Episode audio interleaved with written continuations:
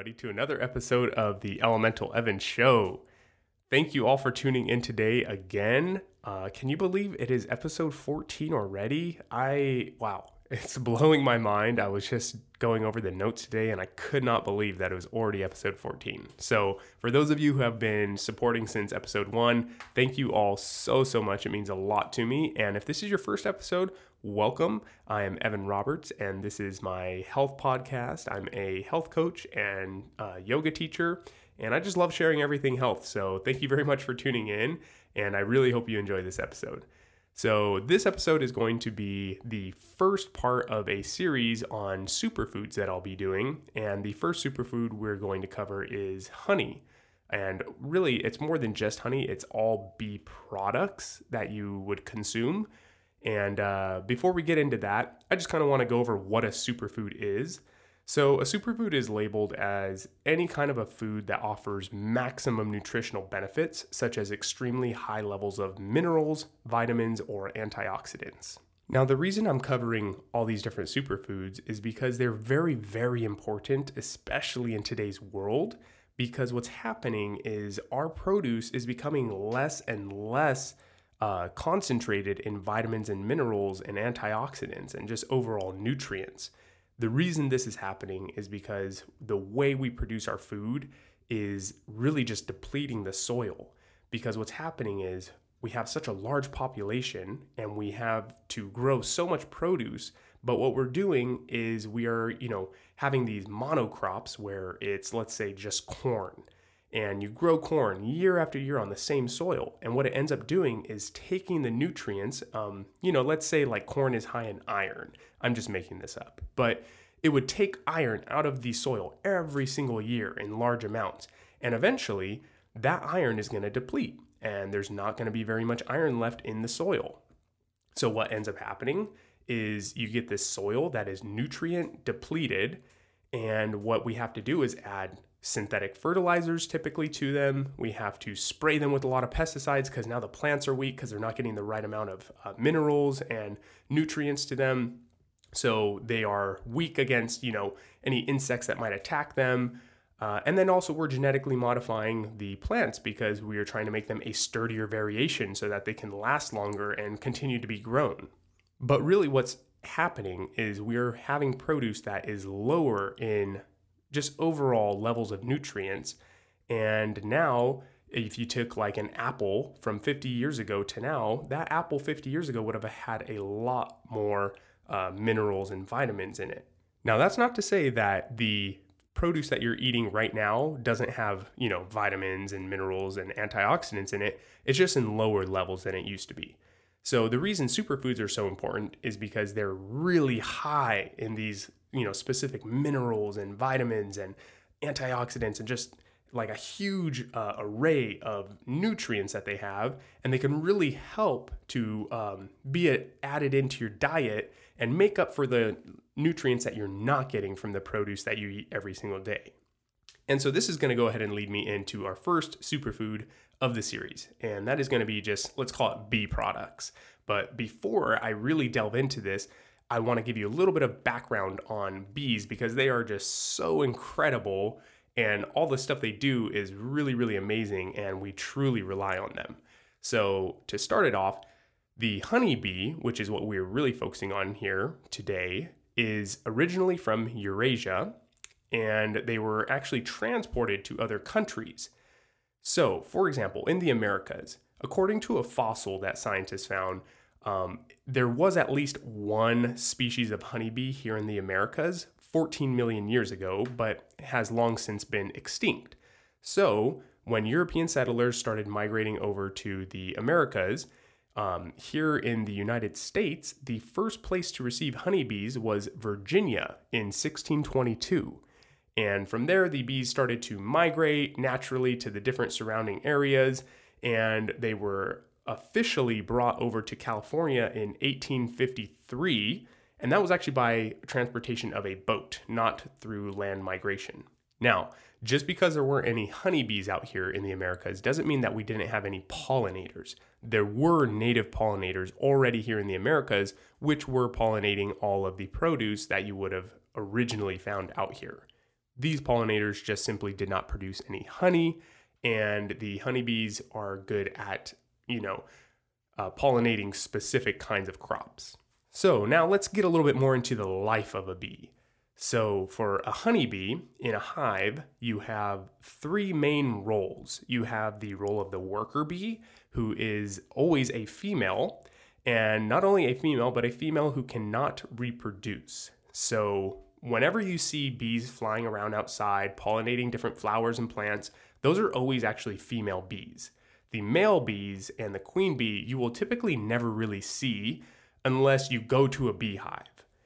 So that leads me to the next uh, role, which is a drone bee. So a drone bee are the only male bees in a hive. So these male bees, they do not have any stingers, and they only have one role, and that role is to reproduce with the queen.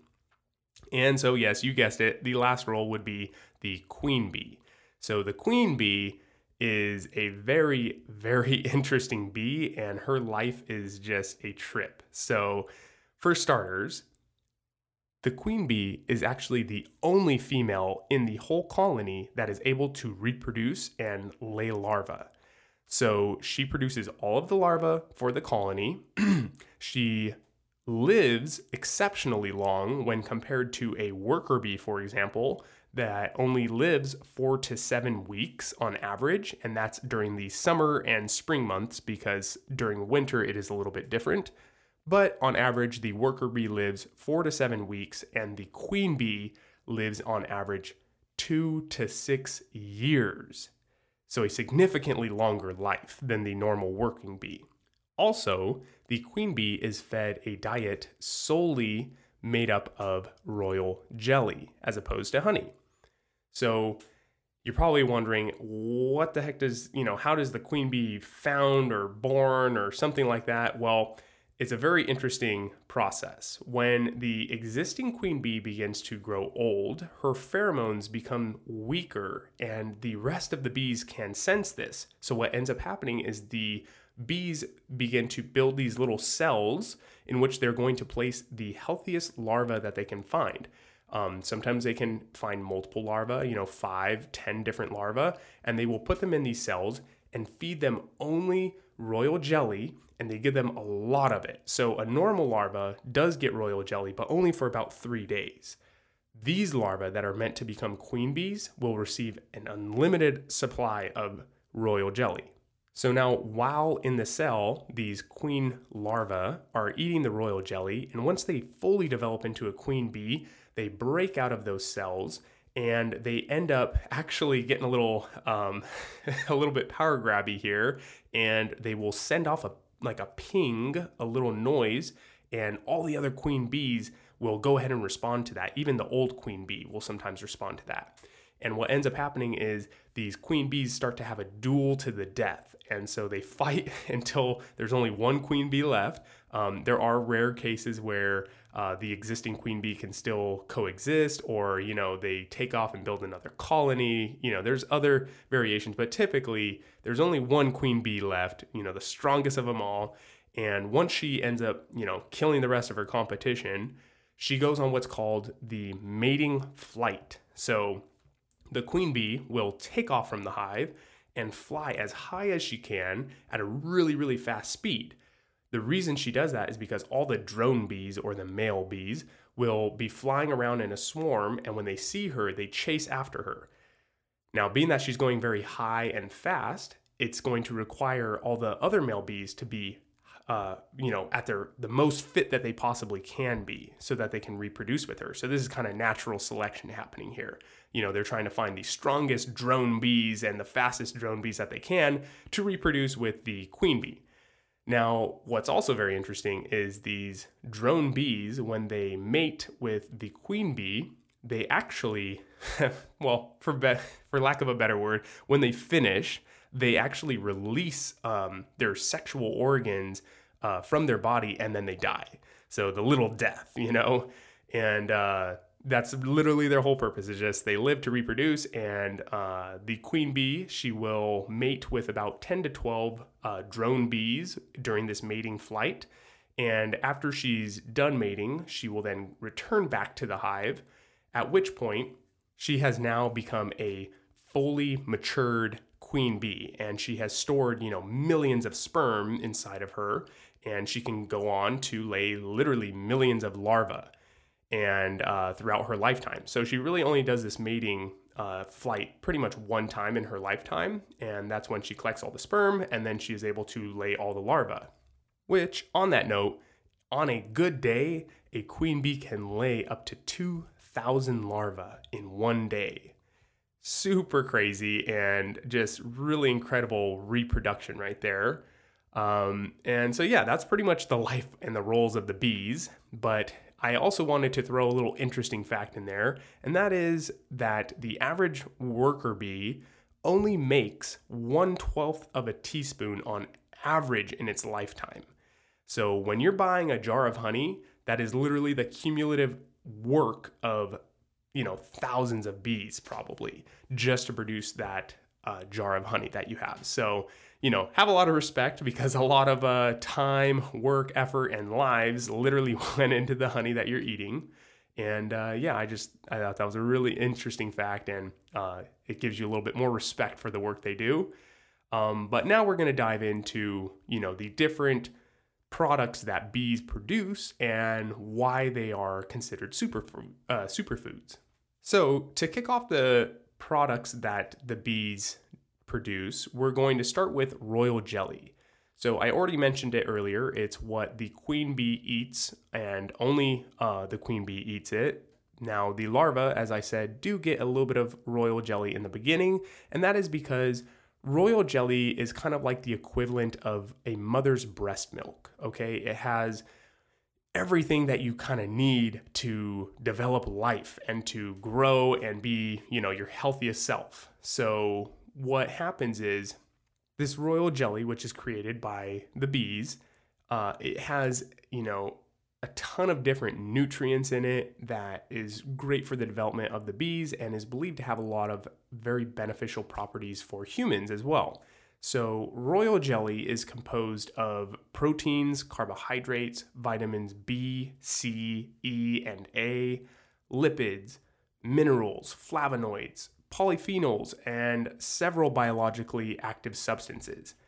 It is a truly incredible um, food, product, whatever you want to call it. It's just, it's really an incredible thing. And on that note, if you're just looking at what it does for the queen, being that it allows her to live two to six years as opposed to four to seven weeks, that's a really, really big difference there. And not only that, but it also allows the queen bee to develop the ability to reproduce, and not only reproduce, but lay, you know, up to two thousand larvae in a day. So really, really beneficial with longevity and reproduction. So, you know, along with the longevity and reproduction, it's also been shown to help with things such as stamina, uh, lowering blood pressure, also lowering the uh, levels of L D L, or your bad cholesterol. Um, it's good for your immunity, and it's also good for skincare. So a lot of things going on here with royal jelly, but I would also put a note out there that royal jelly can be pricey, but you are going to get what you pay for. It's a very difficult to harvest substance, and also we should really be looking at the care being given to the bees, and in my opinion, it is worth a little bit more money to uh, make sure that those bees are take, being t- well taken care of, especially being that you are taking kind of like, you know, their uh, queen's food away from them, you know, and, and their child's food away from them. Um, obviously, we're not completely taking it away, but still, you want to make sure they're being taken care of.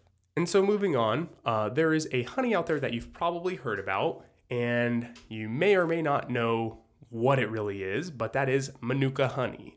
So Manuka honey kind of emerged on the market largely about five to ten years ago here in the U S. Um, what it is really, it's it's a honey that's harvested from the nectar secreted by um, this tree in Australia and uh, in New Zealand. It's called the Manuka tree. And supposedly it's supposed to be very uh, high in antibacterial properties, which makes a lot of sense because all honey is antibacterial. But supposedly, this honey is supposed to be very, very antibacterial. And it probably has something to do with the Manuka tree being naturally uh, high in antibacterial properties. But if you didn't already know this, if you have a cut or a scrape or a burn, you can put honey on it topically to uh, prevent any um, bacterial infections from being created or even spreading. So kind of a good thing to know if you don't have any um, Band-Aids or, or you know, polysporin or anything like that. And so that's going to lead us to our next one, which is honey. So obviously you probably already know what honey is, but just in case you didn't, honey is made from a nectar from flowers and different plants where the bees will go up and, you know, use their long tongue to drink up this nectar. And once they drink it up, their digestive system begins to uh, have this process go on that starts to create the honey. And I know this is a little gross, but the bees will then regurgitate it and give it to another bee, which will then digest it a little bit further, and so on and so forth until they regurgitate the honey into a little cell in the honeycomb. And at which point it is still very liquidy and they need to evaporate the water out of it. So the bees will go ahead and flap their, re- their wings uh, to help speed up the evaporation process. And then they will secrete some beeswax onto the comb to seal the honey and preserve it for later in the winter months. Now, as we know, honey is good for multiple things, but just to cover a short list, we know that it is good for seasonal allergies. It is antibacterial, as I stated. Um, good for the heart health by lowering blood pressure and L D L, like which I said was uh, bad cholesterol, as well as lowering triglyceride levels. So yes, um, Honey Nut Cheerios was not lying about being heart healthy, but Honey Nut Cheerios is lying about the fact that they are not heart healthy. So just go get yourself some raw, unfiltered, organic honey, uh, local if you can, and you will be much better off than consuming Honey Nut Cheerios because they are uh, not good for you. So uh, yeah, stay away from that and just get yourself some good honey. Uh, also, it is good for sore throats and coughs, which obviously many people already use as a home remedy when they are dealing with a cough or sore, or a sore throat. Now, moving on to a lesser-known uh, product of the bees, uh, this is propolis, or can also be called propolis. Uh, I call it propolis, so I'm just going to continue on with that. And it is basically a tree or plant resin that the bees collect. And they actually use it to seal cracks and holes in the hive and keep things clean. And the reason they're, uh, they use this to keep things clean is because it's extremely antibacterial, antiviral, and antifungal. So this is how they keep their hive very sanitary and clean. On that note, propolis is great as an antiseptic, an anti-inflammatory, antioxidant, antifungal, antiviral, and antibacterial. So there is a throat spray, which I will place a link in the show notes to, and it is a propolis throat spray. So, you know, when people are dealing with a cold or respiratory issue, or maybe a common virus that's been very popular here recently and affects the respiratory system, uh, not to throw any names around, but Uh, this would be a great thing if you're actually uh, dealing with any of those kind of illnesses or uh, viral infections or anything like that, because you can spray this spray into the back of your throat and let it sit there and just let all those antiviral, antibacterial properties just do their work. So really, really um, a great item to have. And I love the fact that propolis has gained a lot of um, attention here recently. And so now we're going to move on to the last item that I'm going to be speaking about today, which is pollen. So a lot of you already probably know what pollen is, but if you don't, it is that little yellow powder that is produced by, you know, flowers and different uh, plants and trees. And what ends up happening is the bees will go to, you know, drink the nectar from these flowers or trees. And as they're doing that, they are in, uh, they're collecting pollen on their little hairs on their body. And then they jump from flower to flower, which actually ends up pollinating all of our crops, or, well, not all, but a majority of our crops, which is another reason why bees are so, so important, is because they are just really big pollinators. Now, uh, there's obviously other kinds of pollinators out there, but I just wanted to throw this little fact out there, and that's that an estimated um, price given to all the pollinators in the world was two hundred eight billion dollars. So the cumulative, um, you know, pricing, or, you know, like how much these pollinators are worth, was two hundred eight billion dollars. And this was a study done in two thousand five. So that's really quite a trip. Um, but it does make a lot of sense, because can you imagine people going from flower to flower trying to pollinate every single one, every single one of their crops? I mean, it would be uh, asinine to be able to do that, or it would just take a long time and increase increase the cost of our produce. Because when the bees go from flower to flower pollinating, they're actually allowing those plants to produce their fruit or their vegetable. So when you hear people say, save the bees, they are referring to the fact that they are very, very valuable. We rely on them heavily, and they are not doing so hot right now. So if you are curious as to how you can help save the bees, or even just local pollinators, which are very important as well, the best thing to do is to plant varieties of plants that bees and other pollinators like. This is because in times when maybe there wasn't a lot of rain, or just the crops weren't so good that year, these bees and other pollinators will still have the opportunity to go and pollinate some plants, receive some nectar, some food for them, and keep them happy and thriving. And it's really good to have a variety of plants, because you don't want just one kind of pollinator. You want a multitude of pollinators to pollinate all different kinds of plants. And yes, some of these pollinators are even mosquitoes and flies, which I do not care very much for, but everything has its role. Also, on the note of pollen, if you suffer from seasonal allergies, which I did for at least a year, um, it's really a good idea to find some local pollen. So if anyone is selling honey, or there's a little honey stand uh, somewhere near where you live, see if they have pollen, and go ahead and ask them if it is local pollen. Uh, typically, you don't want to really go further than twenty-five miles away.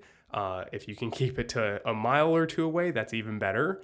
And really what you're doing is you're slowly introducing just a little bit of that pollen. So you just take a little pinch every single day, um, you know, as spring is starting, and it will help to build your immunity to the pollen in the air. You can also pair this with some royal jelly and honey and propolis, and they will kind of all work together to help combat those seasonal allergies. And I can truly say that they helped me out quite a bit with it, because it was terrible having the runny noses, or the just the stuffy nose, and you can't breathe at night, and, you know, running uh, watery eyes. So yeah, definitely give this a try if you suffer from that. And aside from that, that's going to bring us to the end of this episode. So thank you all for listening in once again. I hope you really enjoyed this. Um, bees are super interesting, and I love hearing all these facts about them. So doing this kind of research was really just actually quite entertaining for me. Uh, and I hope you really enjoyed this episode. So please, if you haven't already, leave me a five-star review. If you can leave a comment on, or a review on Apple Podcasts, I would love that. I read all the comments, and they really mean a lot for me to hear. So thank you all for uh, already doing that. And if you haven't, please do so. And aside from that, I hope everyone has a great rest of their week. And remember, just do everything with good intentions. And I send my love and peace. This podcast is for educational purposes only. It is not a substitute for professional care by a doctor or other qualified medical professional. Evan Roberts is not a medical professional, and the show is provided on the understanding that it does not constitute medical or other professional advice or services. Statements and views expressed on this show are not medical advice. This podcast, including Evan Roberts and any guests on the show, disclaims responsibility for any possible adverse effects from the use of information contained in this episode. If you think you have a medical problem, please consult a medical professional.